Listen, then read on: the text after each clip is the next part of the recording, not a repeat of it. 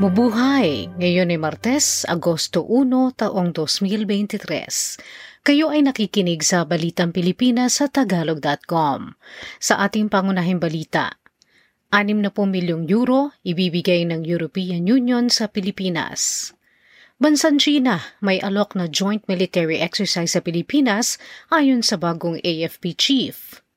Pasyente, umapoy ang mukha at katawan habang inooperahan.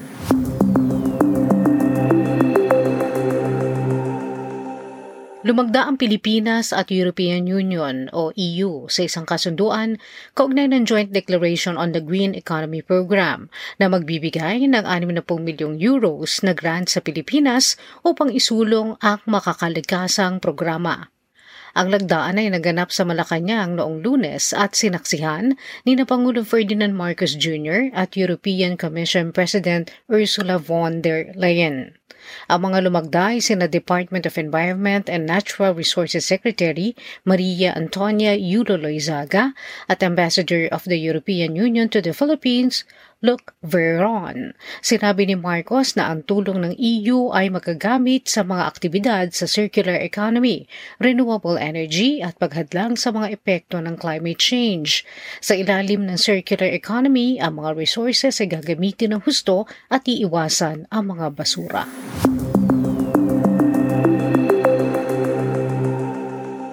Nagalok ang China sa Pilipinas para magsagawa sila ng joint military exercises.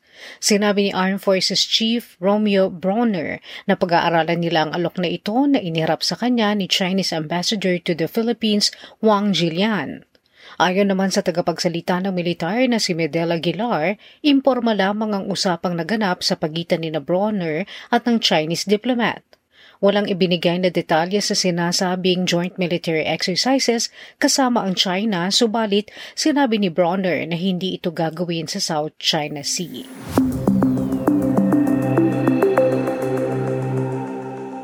Dalawamput lima katao ang kumpirmado na sawi samantalang dalawampu pa ang nawawala makaraang manalasang super typhoon Egay sa bansa. Umabot naman sa 2 bilyon 600 at 60 milyong pisong halaga ng infrastruktura ang nawasak, ayon sa Department of Public Works and Highways o DPWH. Sa bahagi ng agrikultura, umabot sa 832 milyon 815 libong piso na mga pananim ang nawasak. Sa kahayupan, manok at isda, nawala ang may 23 milyon 700 at 62 libong pisong halaga ang bagyong Falcon naman na sumunod sa bagyong Egay ay nagpabaha at nagpaguho ng lupa sa ilang lugar sa Cavite at Rizal.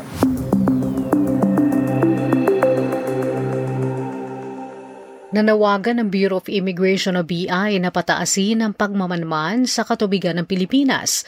Makaraan ang ulat na ginagamit ng mga human traffickers ang southern backdoor ng bansa. Sinabi ng BI na napag-alaman nila mula sa mga napabalik ng bansa na biktima ng human trafficking na nakalabas sila sa pamamagitan ng mga informal na pier. Gumagamit umano ang mga ito ng maliliit na bangka para makapunta sa mga kalapit na bansa sa Asia na mayroong human traffickers at ginagamit sila sa mga iligal na gawain.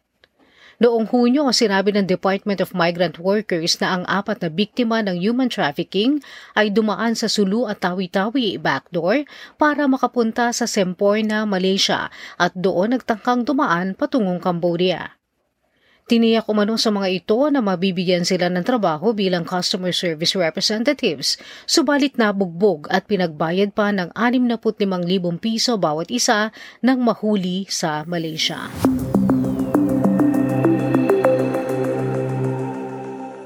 Ipinanukala ng Bureau of Internal Revenue o BIR ang isang bagong patakaran na magtatakda sa mga online platform providers tulad ng Lazada at Shopee na bawasan ng isang porsyento para sa buwis ang perang ibinabayad nila sa kanilang partner na nagtitinda. Ang withholding tax na ito ay ipapataw sa kalahati ng kabuang halagang babayaran. Ipiniliwanag ng BIR na hindi ito dagdag na buwis kung hindi isang paraan lamang upang maipatupad ang kasalukuyan ng mga batas sa pagbubuwis at masiguro ang tamang pangungulekta ng buwis.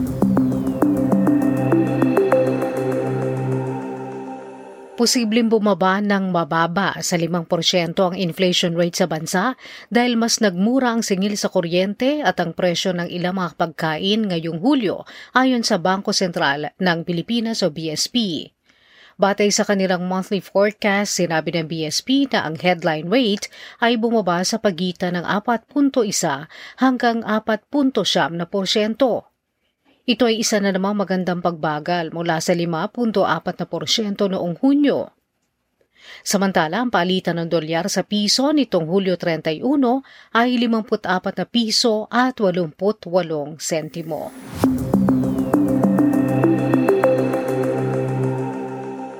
Sa trending na balita online, Isang Canadian na nag-aalaga ng mga ibon sa Philippine Eagle Foundation sa Davao City ang nag-viral ang TikTok video at nakailang libong shares na. Ang video kasi ay naglalaman ng litrato ni Lowana Halak kasama ang Philippine Eagle na si Sinag habang hawak ni Lowana ang isang bago isang libong pisong papel na kung saan naroon din ang larawan ni Sinag ang pinakabatang Philippine Eagle ng sentro. Sinabi ni Luwana na ang Philippine Eagle ang pambansang ibon ng Pilipinas at kailangan maibigay ang pagkilalang nararapat dito. Naging alaga ni Luwana si Sinag simula nang ito ay isang taong gulang pa lamang, kaya't si Luwana na ang nakilala niyang surrogate partner. Tinutulungan ni Luwana si Sinag na mag-breed lalo na at kritikal na ang bilang ng lahi ng mga Philippine Eagles. Mahigit sa isang milyon na ang likes at sampung libo na ang nagsishare ng video ni Nalawana at Sinag.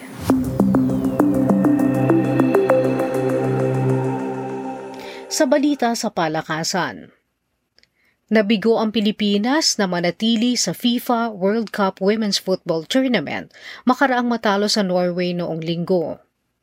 Natapos ang kampanya ng Pilipinas sa World Cup sa isang panalo at dalawang talo.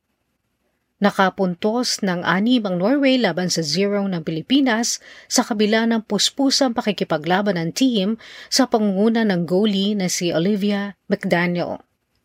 Ang pinakahihintay na laban ay isinagawa sa Eden Park, Auckland, New Zealand.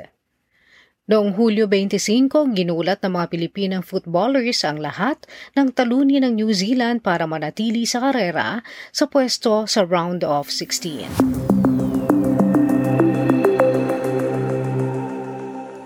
Sa balitang showbiz, Dalawang celebrity weddings ang naganap ng ilang araw lang ang pagitan sa Baguio City at Bali. Sina Maine Mendoza at Quezon City Congressman Arjo Atayde ay ikinasal sa Alphaland Mountain Lodges Chapel sa Baguio City noong biyernes, Hulyo 28.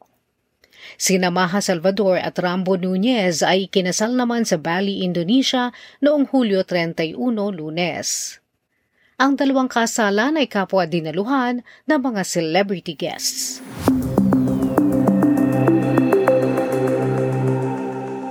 Sa balitang kakaiba, Nasunog ang mukha at iba pang bahagi ng katawan ng isang pasyente habang isinasagawa ang arterial biopsy rito sa isang ospital sa Australia.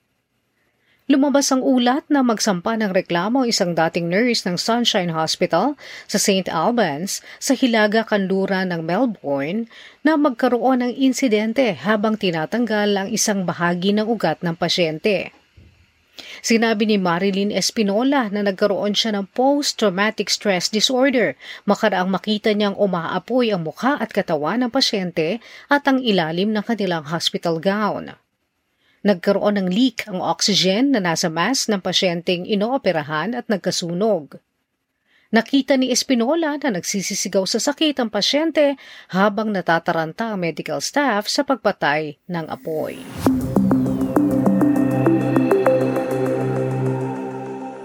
At yan ang kabuuan ng ating mga balita ngayong Agosto 1, 2023 para sa Tagalog.com.